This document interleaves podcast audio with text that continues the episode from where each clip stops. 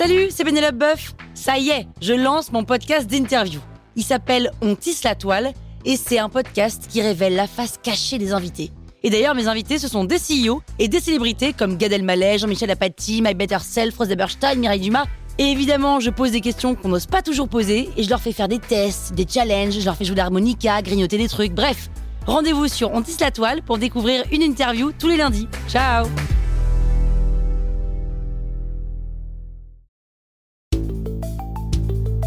Vous êtes entrepreneur Vous voulez donner une trajectoire optimale à votre startup C'est parti, on attaque le huitième élément. Dans cet épisode, on se pose la question est-ce qu'une bonne idée, ça compte? Alors, c'est une vraie question parce que beaucoup d'entrepreneurs obsèdent sur l'idée, à tel point que s'ils n'ont pas l'idée parfaite, ils refusent de démarrer un projet. Or, en fait, une idée, c'est un point de départ. C'est un point de départ pour réfléchir. Il faut jamais chercher la perfection, on ne peut pas la trouver c'est aussi une façon d'aller sur un marché. Il y aura des pivots, c'est le marché qui a raison, c'est pas vous. Et donc en fait, il faut pas essayer de se dire j'ai une idée, il faut qu'elle soit parfaite et c'est ça que je vais exécuter. Un exemple, Slack. Slack, ils ont commencé, c'était une entreprise de gaming.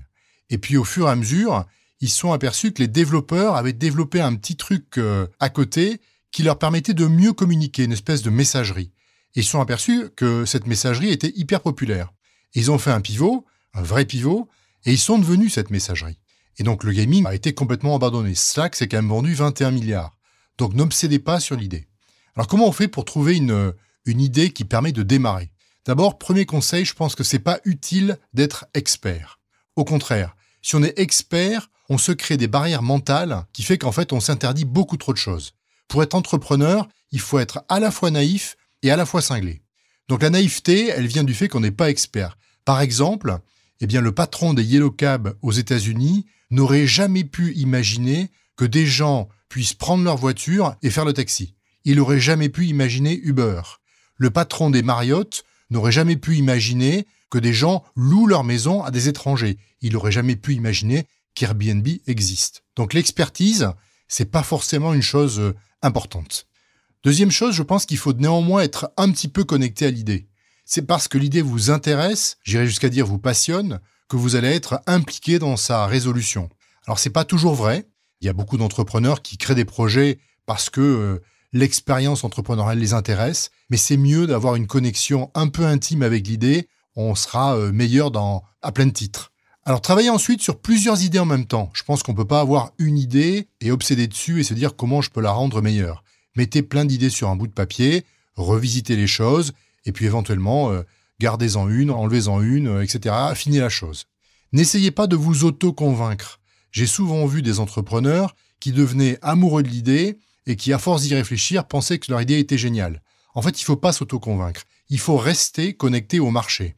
Ça veut dire quoi? Ça veut dire partager votre idée avec des gens. Sortez et dites aux gens, bah, j'ai telle idée, qu'est-ce que tu en penses? Alors si vous croyez que les gens vont vous la piquer, vous avez tout faux. Les gens vont pas vous piquer une idée. Une idée, ça vaut rien. Ce qui compte, c'est comment on exécute l'idée. Par contre, exécuter alors qu'on n'a pas validé l'idée, c'est une perte de temps, donc parlez aux gens. Dernier petit sujet qui me paraît important, c'est aussi de comprendre les cycles technologiques. En fait, des idées innovantes, elles naissent parce qu'en fait, on imagine ce que va être le futur. Et pour imaginer le futur, il faut aussi regarder les cycles technologiques. Je vous prends quelques exemples. Quand l'iPhone 11 est sorti sur le marché, il avait un senseur 3D dans le téléphone. Et ça a permis à des gens d'exploiter ça et de faire du 3D. Et on pouvait pas le faire avant parce qu'on n'avait pas de senseur 3D dans la poche des gens. Là, on l'avait. Lorsque l'ordinateur quantique sera une réalité, les gens qui auront anticipé ça, eh bien, ils auront des cas d'usage qui seront extraordinairement différents qu'on ne peut pas envisager aujourd'hui. Donc, en fait, l'évolution hardware notamment permet de comprendre ce qu'on va être euh, capable de faire demain. Donc, regardez les sites technologiques. Voilà. Donc, l'idée, c'est évidemment un point de départ. Ne soyez pas perfectionniste.